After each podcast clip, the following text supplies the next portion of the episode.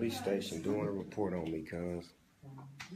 Profile, racial profile, came and snatched me out of my car, brought me down here. I'm in Sweden right now. It's all good, dog. Sorry about that, peoples. I'll never be back to y'all country. It's been real. Hjärtligt välkomna till podcasten som heter Magnus och Peppes podcast. Jag heter Magnus Sylvenis Öhman. Och jag heter Jeanette Marie Eman. Och just nu sitter vi i min mammas kök och blickar ut över ett regnigt Valhallavägen. Det är nästan som om vi sitter på Sveriges Radio, fast vi gör inte det. Vi är i Stockholm just nu. Hur känns det, Peppe? Det känns jetlaggigt. Saknar du Los Angeles? Jättemycket. Gör du det? Ja. Fast Stockholm är jättefint också. Mm, jag tycker Stockholm är en superfin stad. Vi har ju haft... Det känns som en väldigt svensk... Vi har en väldigt svensk tid här. För några dagar sedan så var vi på Gröna Lund och var på sommarkrysset.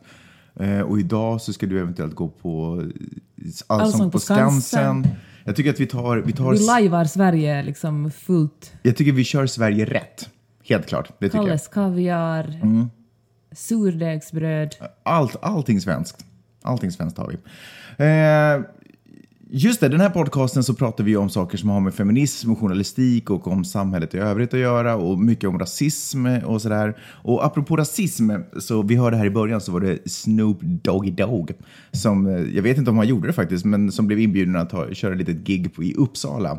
Det var faktiskt en av första affischer så när vi kom hit till Valhallavägen var någon hade satt upp en affisch att Snoop kommer att uppträda i Uppsala. Kändes det skönt? Kändes det som att ha lite Los Angeles med dig?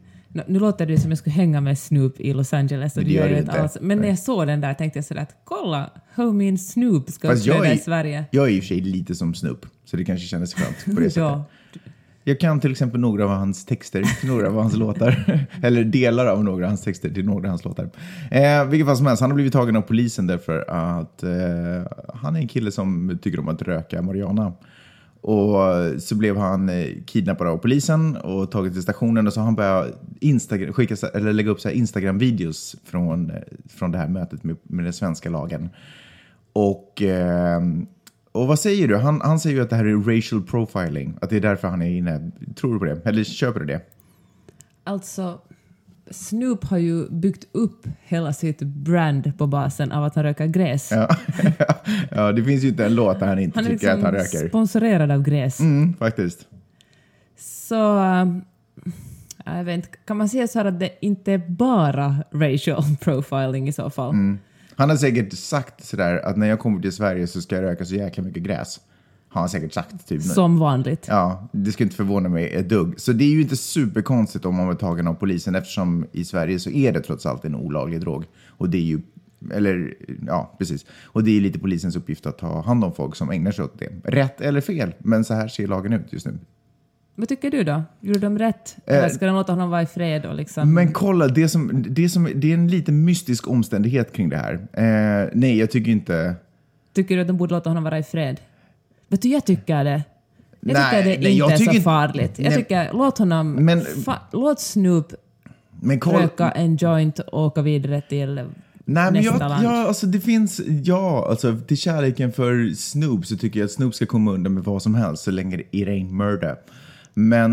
Men varför ska man bara för att man är rik och har massa fans få göra vad man vill och vara över lagen i och för sig? Men han var ju inte. Han har gjort ett urinprov och det visade sig att han var clean. Ja, i och för sig. Han var lika clean som din mamma. Ja, ingen är så clean som min mamma. Men vad heter det? Ja, nej, men grejen är att det som stod, jag läste det här i, var det Washington Post? Eller Huffington Post var det? Nej, Washington. Var det Washington Post? Och då stod det att han blev släppt efter att ha gjort ett urinprov. Nu vet ju inte jag om det urinprovet de facto sa att du har inget gräs i blodet. Eller om det är bara kutym att man blir släppt efter att man har gjort urinprovet. Jag vet ju faktiskt inte. Jag har ju inte åkt fast för någon sån här själv någonsin. Men om det var så att han gjorde ett urinprov och de bara, shit, han har ju ingenting i blodet som är olagligt. Då är det ju jättemånga frågor som ställs helt plötsligt i mitt huvud. Det första är, är det då racial profile? Kan man anta att liksom har de... Då först är det ju har de arresterat profiling. Honom därför att de antar att han har, därför att han är Snoop Froggy Dogg. Men är det racial profiling eller är det Snoop Doggy Dogg profiling? Eftersom det är så stor del av hans image. Förstår du vad jag menar? Och för det andra, om man inte hade någonting i blodet, är det bara en image han har då? Var det verkligen Snoop? Har han bara rökt cigaretter liksom hela tiden? Är det det han har gjort? Det är ju nästan skandal. Det är ju en större nyhet än att han har blivit arresterad. I Washington Posts försvar så var det här ju bara en ingångsgrej för en mycket längre artikel som handlar om hur rasistiskt Sverige är. Som handlar om att Sverige inte är så fantastiskt som svenskar försöker få det att låta som. Och det har varit en trend, alltså, som det Huffington Post skrev om det här tidigare och flera andra. The Atlantic hade en lång artikel om hur, vad kallar de det, den skandinaviska utopin. Mm. Att de har gått och beundrat våra långa föräldraledigheter och vår rena natur och det ena och det andra. Men i praktiken är det ganska sunkigt här. Mm. I cyklopernas land. Ja, och då valde nu Washington Post att vinkla det på rasismen och diskutera Sverigedemokraterna och faktiskt hur rasistisk polisen är i det här landet. Alltså det är ju hemma i USA också. Men ja, håller USAs idolisering av Skandinavien och de nordiska länderna på att krackelera? Mm. Det har ju blivit hårdare. Alltså jag tycker väl att det kanske är en hårdare attityd överhuvudtaget i Skandinavien och i Europa. Och jag tycker ju att Sverigedemokraternas liksom position i riksdag vittnar ju förstås om det också. Men att använda arresteringen av Snoop Doggy Dogg som ett exempel på det här vet inte jag om jag tycker det är superrättvist. Men det spelar ingen roll, för i praktiken så är det ju, liksom, det är ju fortfarande lite sant det som sägs. Mm. Men att man använder Snoop Doggy Dogg som en ingång och ett exempel på att svarta generellt sett arresteras i det här landet oftare än vita. Mm. Också i det här landet. Ja, när det handlar om Snoop Doggy Dogg som inte gör annat än säger att han röker gräs var han än är. Liksom. Men kanske för att locka unga läsare. Eller medelålders läsare. För det är väl, det är väl mest vi 35-40-åringar som lyssnar på Snoop. Det är bara vi som är besvikna för att eventuellt någon spelning. Eller att han sa att han aldrig kommer komma tillbaka till våra länder längre. Mm. Mm. Men det är ju inte första gången som Snoop har blivit hotad att bli arresterad om man kommer in i landet med en påse gräs. Men han envisas ju med att göra det därför att det är hans grej. Men gör han det då? Gör vad då? Tydligen envisas han inte med att göra det. Envisas inte med att göra vad? Att ta med sig en påse gräs. Vad menar du? Att han var ju ren. Nej, men jag vet ju inte om det fanns gräs med honom. Men han hade ju ingenting i kisset. Mm. Ja. Det är om det. Vi kommer alltså inte fram till någonting. Vad är racial profiling? Eller vad alltså det är... Jag tycker inte att det är racial. I det här fallet måste jag nog kanske frikänna polisen på... Rasist. För att vara... Jag måste frikänna dem från den domen. Mm. Mm. Däremot så måste jag ju nästan börja... Jag håller ögonen på Snoop nu, kan jag säga. Jag ska hålla ögonen på honom och se om hela hans... gangsta, thug life, röka weed grej är en bluff, en vad heter det? Vet du, i Sex and the City, du vet den här serien. Ja, den där moderna tv-serien för de yngre människorna. Hej medelålders referenser. Medelålderspodden, tjena. Där rökte, jag kommer ihåg så kurios, jag kommer ihåg att huvudpersonen Carrie Bradshaw rökte åtminstone de första säsongerna. Mm. Sen skrevs det antagligen cigaretter bort. Alltså. Ja, cigaretter. Sen började man förstå att det är dåligt att röka. Mm. Nu låter det som det var på den här tiden när man fick röka på flygplan också. Men det var ju 90-talet. Då var det ansågs det ännu ganska coolt att röka. Men då läste jag en intervju där hon sa att hon själv är så rädd för tobaksrök. Så hon rökte någon slags fake-cigaretter. Ja. Och då tänkte jag att... Alltså, hon ville bara ha imagen av att röka fast hon egentligen inte ens rökte. Men alltså karaktären i serien, inte Sarah Jessica Parker som spelar Carrie Bradshaw. Men för att hon inte ville liksom röka på riktigt för att omtagning efter omtagning. Kanske hon skulle röka två paket om dagen. Ja. Så rökte hon oregano eller något sånt. Ja, ett troligt alternativ. Och då tänker jag kanske Snoop gör samma sak. Ja. Kanske det är hans thug-image.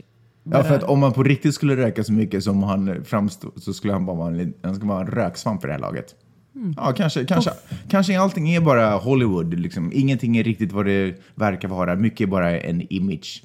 Tänk att Snoop måste åka till Sverige för att För att avslöjas. Ja. Fan, vet du, när vi ändå pratar om image och just när det kommer till Snoop Dogg så måste jag berätta en annan sak. Jag vet inte om jag har sagt det här förut i podcasten, men jag lyssnade på, Snoop har ju en egen podcast också. Mm.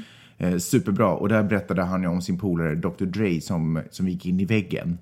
Och bara det faktum att en snubbe som Dr. Dre, som ungefär alltid på bilder och alltid i press och alltid i media, de få gånger man nu ser honom där, ser ut som den hårdaste killen. Och i hans texter så är det han som har, liksom, han har skapat NWA och du vet, allt det där har han byggt upp. Haft sin beef med Suge Knights och alltihopa. Och så är han, någonstans är han också en pojke som har gått in i väggen liksom, och behövde sina vänners stöd för att hitta tillbaka till kärleken i musiken. Och jag tycker det är fint att vi alla är vanliga människor. Jag skulle vilja att den här trenden av lite dum hiphop som finns nu, som bara handlar om vem som kan säga de dummaste sakerna på kortast möjliga tid, att det kom tillbaka till kanske att man drog tillbaka någon form av mänskligt värde. Så där som hiphopen var för länge sedan. Vad förmedlar man för mänskligt värde då? Nej men du vet, en gång i tiden så handlade hiphop... Det har vi också... Varifrån man kom liksom. Jag kommer från Compton. Nej, rakt ut från Compton. Nej, jag menar, du vet, Tribe Called Quest. Jag menar snubbar som gör hiphop om att ha glömt sin plånbok i en liten stad i södra Kalifornien liksom. och så vill man hämta den. Eller någon annan som är bara så himla sug. Jag är så himla trött på att vara ensam så jag skulle träffa en tjej och sen så går han ut och försöker hitta det på krogen någonstans och så går det hur det går sådär. Att du vet den vanliga lilla människans problem och inte och nu vad ska jag göra med alla oladdad mina... om man har ingen ja exakt och inte bara så vad ska jag göra med alla mina cash och alla booties som är överallt som går upp och ner i takt med min hand och som bara går fortare ju mer pengar jag kastar på dem. Du vet, vad är det jag menar? Jag förstår. Ja. Anyways, det om det. Vad ska vi prata mer? Vi ska tala om podcaster och reklam i podcasterna. Yes, favoritämne. För att New York Times hade ett reportage om hur oerhört populära podcaster är. Och det har jag ju sagt under hela den tiden. För att citera mig själv. Vi har talat om det här jättemånga gånger. Att hur otroligt populära podcasterna är i USA och Sverige. Fast inte i Finland, konstigt nog. Finland är så litet, det kommer. Ja. Och Serial, den här mordutredar-podcast-serien som kom ut förra året, gjorde tydligen alltså podcaster om möjligt. Då nådde de verkligen den stora massan. Mm. Och de har... Som har en svensk motsvarighet förresten, måste jag ju lite puffa för. Är det sant? Jag tror... Ja. Ja. Jag har inte hört hela, men... Det finns 2 till och med. Ja, okej, ja, kanske. Men det kan man lyssna in på också. Det är lite intressant, tycker jag. Ja. Och... Ja, för då nådde de den stora massan och har gått upp, liksom, lyssningarna har gått upp liksom i 2-3 fördubblats, tredubblats. Oj, vad jobbigt det blev nu med delar och andelar. Och, ja. Men det finns en myndighet i USA som så att säga, den får finnas reklam i public radio. Mm-hmm. För att, och det får man inte göra på Yle och Sveriges Radio heller. Men att också när det är kommersiell radio så måste man vara tydlig med att vad som är reklam och vad som är liksom programvärdar eller DJs. Är det seriöst en myndighet eller är det en intresseorganisation? Nej, det är en myndighet eller någonting. Okay. Jag hoppades att jag skulle undgå att kolla upp den. Den heter Federal Communications Commission. Okay. Men det finns inga regler för podcaster. Mm. Då får man göra hur mycket reklam som helst. Jag har inte hunnit med helst. Den. Precis. Och det har folk verkligen utnyttjat för att alla vill ju ha betalt för sina jobb. Mm. Och då är ju annonsörer mycket mer intresserade av att en populär person säger att den gillar en produkt än att det kommer ett reklaminslag där producenten själv gör reklam för sin produkt. Mm. Och då tyckte New York Times att det här är problematiskt eftersom identitet och personlighet blandas in med kommersiella budskap. Att lyssnaren blir förvirrad och vet inte riktigt att är det här en genuin åsikt eller är det här en köpt åsikt. Mm. Vi hade visat ett klipp på det här. Mm. Ska jag spela det? Spela det. I put my phone on vibrate for 3 a.m, snuck out with my microphone, but my guest was in such a deep sleep. He looked so happy, so comfortable. I just didn't have the heart to wake him. It seemed too cruel. You can order a high quality, affordable Casper mattress for yourself. Det här klippet kom från en populär podcast som heter The Theory of Everything, där programledaren har fått en madrass som han har testat. Och kanske lite pengar. Han har garanterat pengar för att prata om den här madrassen. Och så pratar han om hur skön den är och hur mycket han älskar den. Och så har han lagt den i sitt gästrum och så har han en övernattningsgäst som får sova på den. Och då planerar han att göra ett test där han går in mitt i natten och väcker den här gästen och frågar hur skön är den här madrassen. Han gör alltså en liten historia kring den här madrassen. Men eftersom gästen sover så himla gott på den här fantastiska madrassen så kan han inte ens väcka gästen utan smyga tillbaka till sin egen säng. Och efter det så får lyssnarna en promokod och kan gå in och beställa en exakt likadan. En promokod som anknyter till namnet på podcasten. Precis. Och då tycker New York Times och jag, vi tycker båda två att... Ja, ni har samma åsikt. Ja. Att det är lite sketchigt eftersom det uppenbarligen är en köpt åsikt det här. Mm. Att mitt... Efter att man har snackat om helt andra saker som inte är köpta så fortsätter bara diskussionen in på madrasser som lyssnarna kan köpa. Och att ja, och det är problematiskt. Det tycker jag är spännande för i någon dag före den här New York Times-texten dök upp så skrev de svenska kvällstidningarna om hur Amanda Schulman, som är alltså en känd programledare, också hade lagt upp en bild på sitt Instagram där, där hon skrev om hur mycket den här vägen, hur bilden betyder för henne.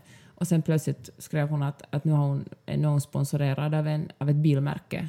Så hon blandade in liksom hon skriver sig om känslor och så blandade hon in reklam. Och det är flera andra svenska halv- eller helkändisar som Babben Larsson och Henrik Schufert som tyckte att det var superäckligt att kommersialisera på sin egen personlighet och känslor och identitet och Babben tog till och med in kraftordet hora in i det där. Ja, hon skrev så här att jag vill skrika hora, hora, du är köpt. Och ja, jag ser alltså, jag tycker det är svårt för att folk ska så naturligtvis få betalt för sitt arbete. Det är problematiskt att det finns så mycket gratis att ingen vill betala för produkter. Ingen vill betala för en podcast och därför är podcastproducenterna tvungna att ta in annonsörer som annonsörerna vet såklart att det betyder mycket mer om en älskad programledare säger att hen älskar någonting än om man säger nu kommer det en paus med reklam från våra sponsorer. Då stänger folk av och helt säkert okej, den här människan, nu kommer reklam, då vill jag ska köpa någonting, jag tänker inte luras av det här. Mm. Men ofta kan man ju få nästan en personlig, eller lyssnare, läsare, tittare kan ju få någonting som de själva upplever som en personlig relation med programledare eller bloggare eller vem som helst som de beundrar och liksom följer på sociala medier. Och då kapitaliserar den här personen på att de bygger upp en relation, någon slags fake eller ensidig relation med sina följare och kapitaliserar på dem genom att säga köp det här, köp det där och då är det liksom det är så här som du och jag skulle sitta på ponera att vi bara skulle vara vänner och så ska vi sitta och ha ett platoniskt förhållande liksom. Precis. Ja. Och sitta och dricka kaffe en eftermiddag så pratar vi och du berättar om dina känslor och jag lyssnar och jag känner samma sak någon gång så jag lever mig in i dina historier och plötsligt så är det så här att och det finns en så jävla bra madrass. Jag älskar den här madrassen. Jag typ så himla bra Magnus, på den. Jag känner att du verkar stressad. Du borde vila och jag vet en jättebra madrass du kan vila på. Du kan hitta den på www.superbramadrass.com. Ja, med koden Peppe. Ja. Och då är det sådär, och då har jag fått betalt för att säga det här till dig. Ja, jag vet inte. Det finns ju någonting lite smutsigt i det. Jag säger inte att du behöver kalla mig hora för att jag gör det här. Men, berätta vad som är smutsigt. Eller så berätta vad jag tycker varför det är smutsigt. Jag tycker det är smutsigt för att man luras lite. Ja. Att man säljer man skapar en relation som faktiskt det kan vara en betydelsefull relation för många lyssnare eller följare. Och så kapitaliserar man på den. Ja. Jag tycker det ska vara ärligare att säga att... Ja, så det här är reklam. Mm, absolut. Alltså, mitt problem är att... Jag får 5 000 euro av madrassföretaget. Ja. I wish. Men jag får det för att försöka få dig att köpa madrassen. Ja. Det jag tycker är på något sätt... när det är ett företag som rakt av försöker sälja till mig, då tycker jag att det är så här, de försöker komma med de bästa argumenten till varför jag ska ha den här produkten. Och ibland så är till och med argumenten att du blir en coolare människa om du har den här produkten. Och ibland är det här är den bästa på marknaden, den håller längst och har bäst fjädring om det till exempel handlar om en säng. Men när det kommer till vänskapsrelationer och när det kommer till den här fejkade vänskapsrelationen som är egentligen det som många podcaster bygger upp med sina lyssnare. Att vi är så jäkla bra polare och vi kollar vad ärliga vi är om oss själva och vad vi tycker och tänker. Och i och med att jag berättar massa intima detaljer om mig själv så betyder det att jag har förtroende för dig och det betyder att man gör ju sådana saker som vänner gör gentemot varandra. Så det blir man skapar en låtsasvärld där vi i den här låtsasvärlden är skitbra kompisar. Men var förvissade om att jag aldrig kommer hälsa på dig om vi möts på gatan. För jag vet inte vem du är. Och jag bryr mig egentligen inte. Jag kanske säger att jag älskar er. Men jag älskar er kanske mest för att ni försörjer mig. Precis. Eller du vet sådär. Eller... Ja, men oavsett hur man älskar så är ju inte det här en riktig vänskapsrelation därför att vi har ju inte mötts, vi har ju inte sett ens liksom, utan det här är ju bara jag som pratar till dig. Och när jag då sen har en produkt som jag vill sälja till dig så säljer inte jag den därför att den är den bästa produkten för dig, utan jag säljer den med argumenten att vi är vänner. Kom igen, kolla, det här är liksom en rekommendation i egenskap av vara vän till dig. Och allt det här är på låtsas liksom, och det tycker jag är lite fult att man inte är tydlig med det. Mm. Och att man säljer med känslor och inte med liksom sak. Här gör du. Även fast saken är du blir en mycket coolare människa. Men man säljer ändå det här med känslor därför att du litar på mig och jag vill att du ska lita på mig. Nu kommer jag ju du kommer från public service och jag kommer från... Helvetet. Alltså Huvudstadsbladet. Jag ska säga också. Men jag är ju bloggare och journalist och då har jag ju annonser på min blogg och sen ibland blir jag erbjuden att göra samarbete med olika företag. Och då skriver jag så här, detta är ett samarbete med vad jag nu skriver om Yogaya. Och det är ju lite samma sak, känner jag. Ja. Så att jag kanske kastar sten i glashus. Ja, men det är ju bra för dig att du tar en funderare på vilken relation du vill ha till A, dina följare, och B, de här företagen som du gör då inom citationstecken samarbete med. Det här samarbete är ju bara ett annat ord för att de ger dig pengar för att du ska kränga någonting. Men det handlar ju om, jag har ju en i relation till de här riktigt stora podcasten och bloggarna i min blogg, jag har bara, vad kan jag ha, kanske 20 000 läsare. Ja, men det är ju inte ett eget val. Då. Nej, men okej, vart är du på väg? Ja, nej, jag menar bara att jag kände att jag kan bara samarbeta med sådana företag som, så jag säger säkert alla, men som inte äter upp för mycket av min trovärdighet. Förstår du? Jag skriver mycket om feminism och då kan jag liksom inte, det skulle vara svårt för mig att ha en strippklubb till exempel som sponsor. Ja. Men samtidigt lägger jag ju ner en massa tid på att skriva bra saker på bloggen och då är det ju roligt att kunna få betalt för det. Alltså jag tycker inte att det är fel att få betalt för det man gör. Det är inte så att jag vill att alla de här podcasterna som säljer i egenskap av kompisrelation... Att fast det är skillnad på att skriva det här är ett samarbete och hej, jag är din kompis. Ja, alltså jag tycker inte att det är egentligen så stor skillnad om man bara det här är ett samarbete och sen så fortsätter man med sin grej. Jag tror att det skillnaden är man tydlig, är man ärlig i sitt uppsåt, är ju liksom det som är den stora skillnaden. Eller är man inte ärlig i sitt uppsåt, tycker jag. Kommer du ihåg när vi hade Lundia som sponsor här på podden? Och jag ville säga att jag tycker att de är jättefina, Lundias möbler. Och det var sådär, nej Peppe, du kan inte säga det. Nej, därför då gör ju du den grejen. Att du spelar på en kompisrelation. Och folk som ser upp till dig och vill vara som du. Och... Men jag tycker att de är jättefina. Jo, men... Och det är därför som vi snackar till oss att ha den som sponsor. Precis, absolut. Men jag tycker att det är därför... Det är liksom därför vi har dem som sponsorer. Därför att vi tycker att de gör bra saker. Men... Ja, det menar det är självklart. Ja, exakt. För att varför ska de annars vara... Man behöver inte vara övertydlig med det budskapet. Och sen så tycker jag att även fast det är så tycker jag att there's a time and place for everything. Man behöver inte blanda in allting. Man behöver inte också säga att vi... är superbra kompisar med ditten och datten och därför så har vi nu den här skruvmejsen som vi marknadsför därför att vi känner personen som har designat den här. Du vet, man behöver inte gå in på alla detaljer för då gör man ju så att man har en businessrelation med det här företaget. Sen kanske man har fått en businessrelation därför att man är kompisar, men när vi sen gör vår grej då är det en businessrelation och jag tycker att man ska ha samma relation när jag för över den här produkten till våra lyssnare eller läsare eller vad det nu kan handla om. Att då har man en businessrelation med dem också i det ögonblicket. Det är fräckt att blanda in känslomässiga saker i att jag tycker att det här är fint. Eller jag blir så himla lycklig när jag tittar på den här bokhyllan. Det är liksom, det är taskigt. Därför att det betyder mer för dem, för en som lyssnar än för den som säger det. Mm. Så sant. Tycker jag. Men eftersom ingen vill betala för man ska få... journalistik eller media, så är det ju här jag menar, New York Times skrev ju en podcast, kritiserade det här, men själv har de ju utvecklat en väldigt tydlig native advertisement-avdelning. Mm. Så jag tycker att det är schysst... supernoga med att säga att det här är reklam, men det är ändå innehållsreklam. Det här är ett problem, och det är ju garanterat världen vi kommer röra oss mot. Sen är det ju så att många av de här podcastarna är ju inte journalister och känner inte ett ansvar att följa etiska regler, utan det kanske bara är ett sätt att tjäna cash på. Eller, du vet, alltså de flesta som gör podcasten är ju inte journalister. Det är ju liksom ett magiskt jobb, och att man kan få ägna sig åt magiska saker och få betalt för det är ju ett magiskt liv, tycker jag, per definition. Så att liksom mer makt... inte mer makt nödvändigtvis, men liksom good for you. Alltså det är superbra. Men jag tycker ju att som lyssnare så måste man ju någonstans ändå vara medveten om att det här är spelets regler. Att man lyssnar, att man får en chans helt enkelt. Att man inte bara sugs in. Och det är sant att tidningar också gör sådär.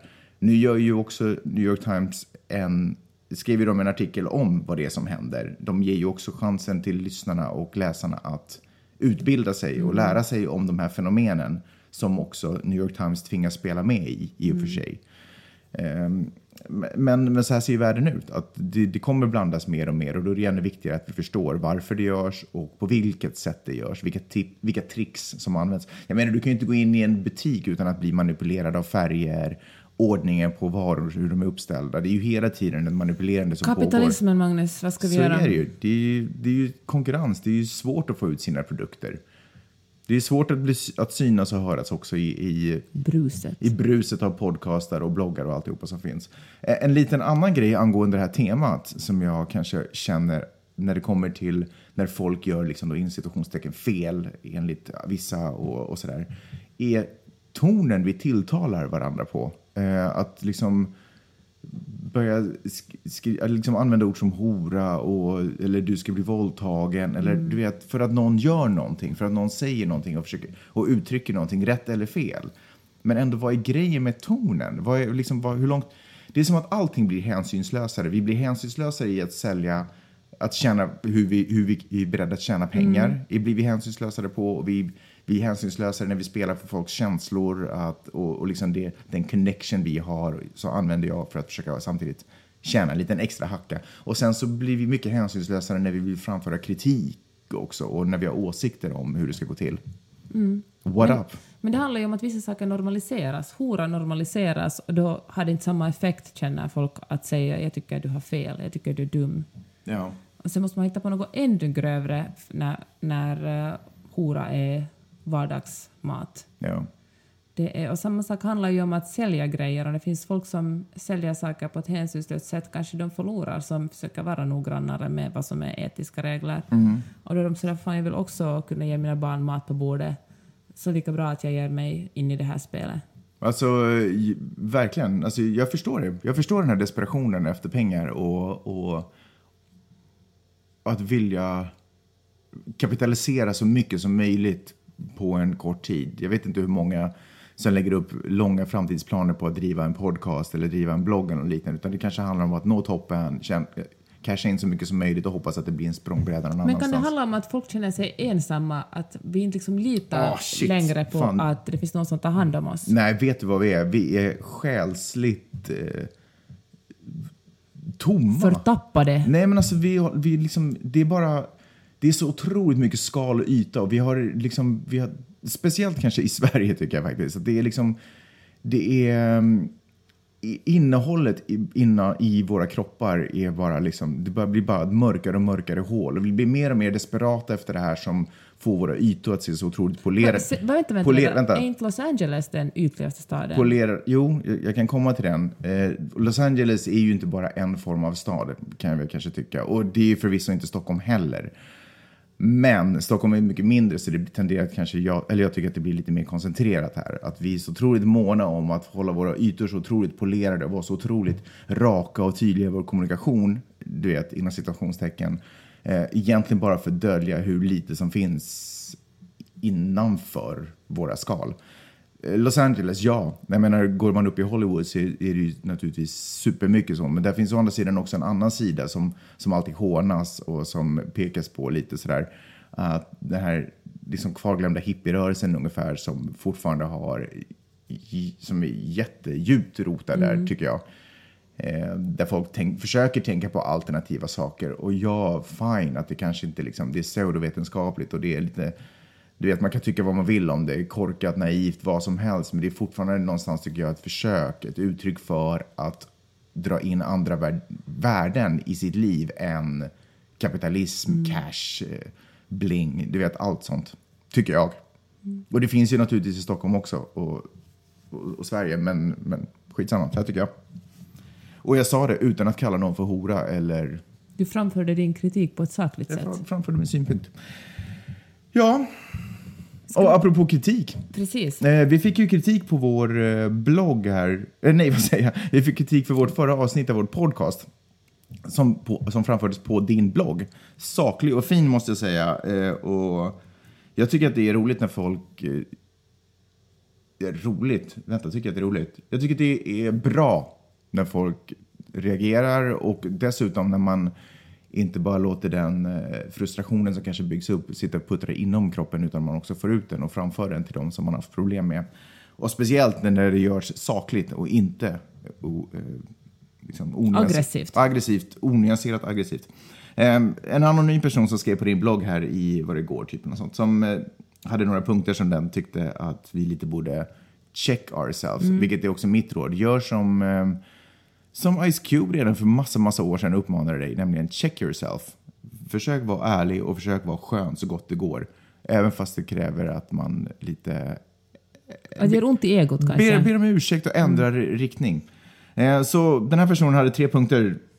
Snackar jag skit nu? Ja, okej. 2,5 punkter. Så den tyckte att vi borde fundera på. Det ena är, borde vi verkligen ha... Och nu gäller det här, alltså förra avsnittet där vi hade...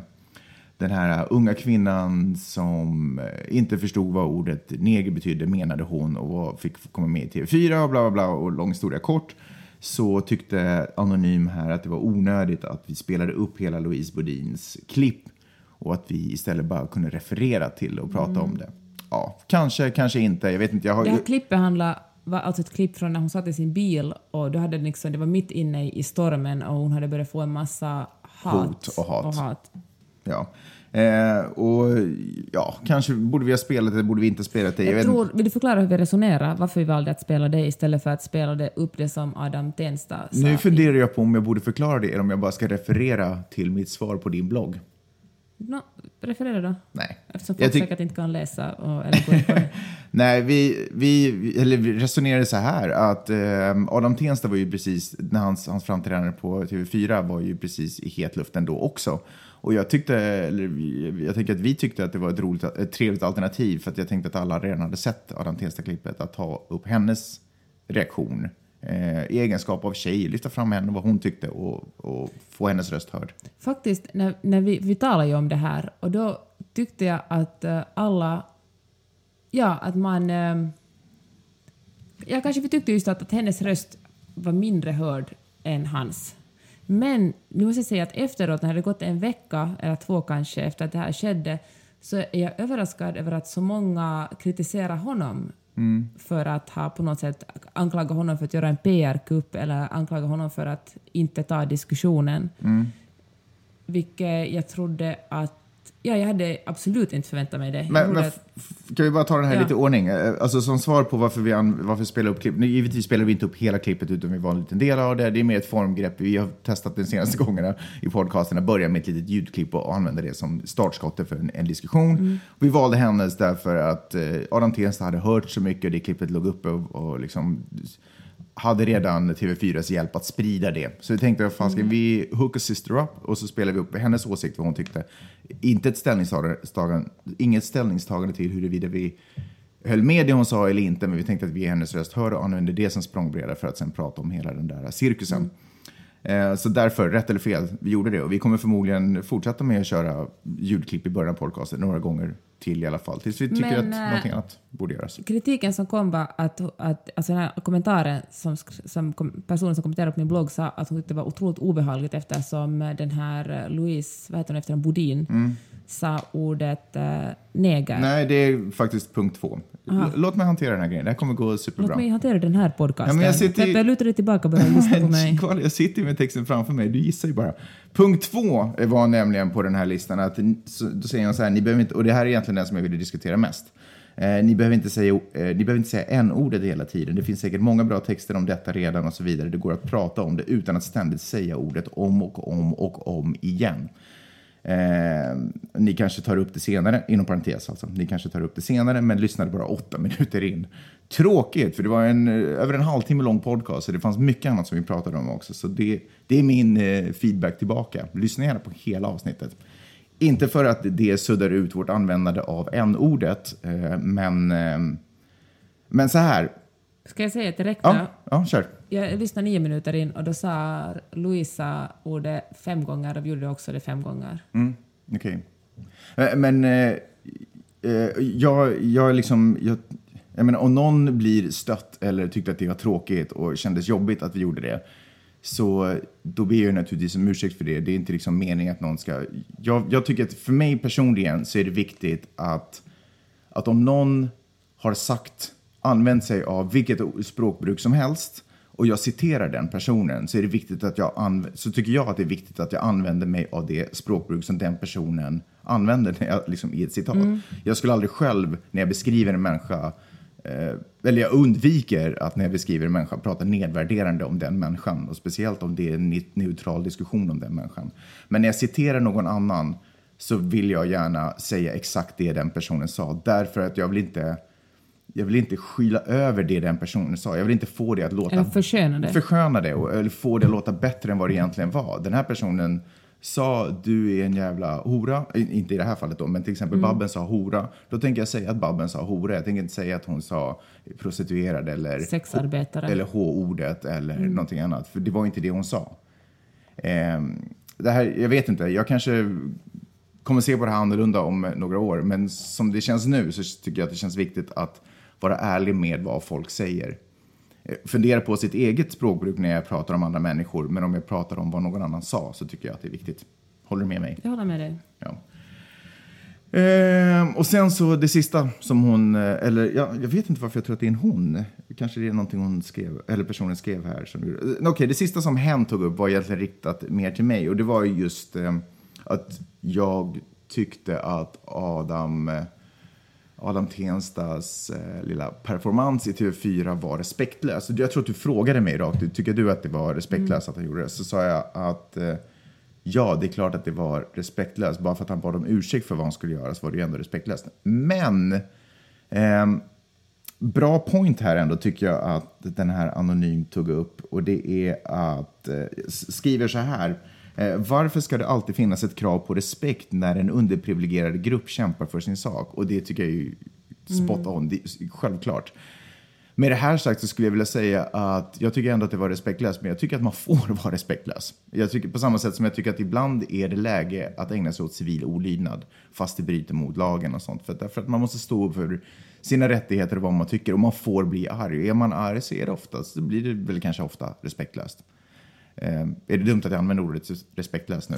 Nej, men om vi just tar om Adam Tensta tycker jag att jag vet inte, han var arg. Han var såklart arg, men det var ju ingenting han gjorde i vredesmod. Det var ju någonting som han... det var ju liksom han visste... han visste han liksom stormade ju inte alls ut. Och skulle han inte ha stormat ut... alltså, förlåt. Skulle han inte ha gått ut ur studion... så skulle han ju... skulle han ha fört diskussionen där i studion. Han var så att, okej, låt dem oss tala om problemet. Skulle diskussionen ha stannat där. Men i och med att han gick ut... och han gjorde det liksom, han sa ursäkta, förlåt att jag sätter er i den här sitsen, men jag kommer att gå ut nu. Det gjorde att alla talade om det här. Det gjorde att vi talade om det i podcasten och att alla stora medier tog det här. Och liksom, det var ju en jätteviktig sak. Ja. Liksom att han höll diskussionen levande. Ja. Jag håller med, och jag kanske liksom, jag tycker väl... jag tycker nu när det har gått lite tid att det var helt bra gjort av honom. Och det här som jag lite funderar på, om det var det ett PR-trick eller var det inte, det kanske jag inte aldrig tycker. I livet. Nej, men jag tycker det är fult att säga att det var ett PR-trick. Varför tycker du att det är fult att fundera öppet på om det var ett PR-trick eller inte? Nej, inte att fundera öppet, men att säga det var bara ett PR-trick. Mm. För jag tycker att man förminskar i så fall honom som artist och det han på något sätt jobbar för, det antirasistiska arbete han jobbar för. Det är liksom att bara smula sönder det och säga att du vill bara tjäna pengar på, du vill kapitalisera på en person som gjort rasistiskt, liksom på den här diskussionen, på att kapitalisera på antirasismen. Ja. Sen vet jag inte, borde vi ha spelat, jag liksom ser mig tveksam ut om vi borde spela upp det här klippet i början eller inte. Borde vi ändå ha använt Adam Tenstas monolog? Ja, det är ju svårt att få det ogjort oavsett. Men jag tycker det är viktigt att diskutera det. Jag vet inte, varför tycker du att vi borde ha gjort det? För jag tänker att kanske, jag vet, för det första var hon jätteupprörd i det här klippet. Mm. Men å andra sidan la hon ju det själv också. Mm. Jag vet inte, var det viktigt att lyfta fram hennes åsikt här? Skulle det vara viktigt, det kanske var, trots att vi utgick från att alla hade sett Adam Tensta klippet, så kanske det ändå borde spela upp det. Ja, kanske. Ja, kanske. Ja, kanske. Mm. Det är svårt det där. Hemläxa. Att fundera över detta. Mm. Vilket fall som helst så kanske jag känner att alltså då när vi satt och snackade om det här, så då var det så pass färskt. Jag tror att jag också sa det, att jag kämpade verkligen med att försöka ha en djuprotad åsikt i det här. Jag hann inte riktigt formulera den. Jag hann inte tänka klart på båda sidorna riktigt. Men nu så kan jag ju känna att det där som jag lite funderade på, att huruvida det var ett PR-trick eller inte. Alltså förstås aldrig ett PR-trick så, men ändå att är det oundvikligen ändå reklam för honom och hans nya platta, att han är hård i sitt ställningstagande och sin kritik. Nej, jag tycker inte det kanske. Jag tycker att det egentligen snarare, och som Anonym också skrev i sitt inlägg på din blogg, att det är ganska fint av honom att istället för att använda vad han skulle ha fått 3 minuter av TV4s sändningstid åt att promota sin platta, för liksom använder det för att rikta kritik istället till de som egentligen försökte ge honom en chans att promota sin platta. Jag tycker det var ett bra tillfälle. Det var väl avvägt ändå, kanske jag kan tycka nu efter alldeles för lång tid. Hör du, så tack för att du skrev kommentaren och kom med din kritik, och hoppas att du fortsättningen orkar lyssna. Du, i och för sig, vi har förlorat dig för 22 minuter. Det är redan 42 minuter in i podcasten, så du hör ju inte ens det här. Så, men om det är någon som känner någon där ute som ungefär tyckte samma sak, så kan ni tipsa att vi tog upp det här nu. Hör du, är det slut nu? Nu är det slut. Nästa vecka är vi fortfarande i Stockholm, eller? Ja, det är vi. Så det blir ett avsnitt till i Stockholm, eventuellt i Helsingfors. Vi får se lite vad vi händer. Vi är på en liten Skandinavien-turné, kan man säga. Så häng med på den. Och tack för att ni har lyssnat den här veckan. Eller har du någonting annat du vill ta upp? Nej. Som slutord? Det är slut för mig också. Har det känts bra? Mm. Bra, tack för att ni har lyssnat. Gå gärna in och prenumerera på oss. Ni hittar oss på iTunes, Soundcloud och på Acast. Och skriv jättegärna en recension. Vi tar ingen betalt för det här, så det skulle vara supersnällt om ni supportade vår cause och skrev en recension. Ni gav några stjärnor, ni vet, sådär. Allting man kan göra som inte kostar så mycket och ändå visar kärlek och solidaritet. Tack för det. Tack för att ni lyssnat. Vi hörs nästa vecka. Hej då. Hej.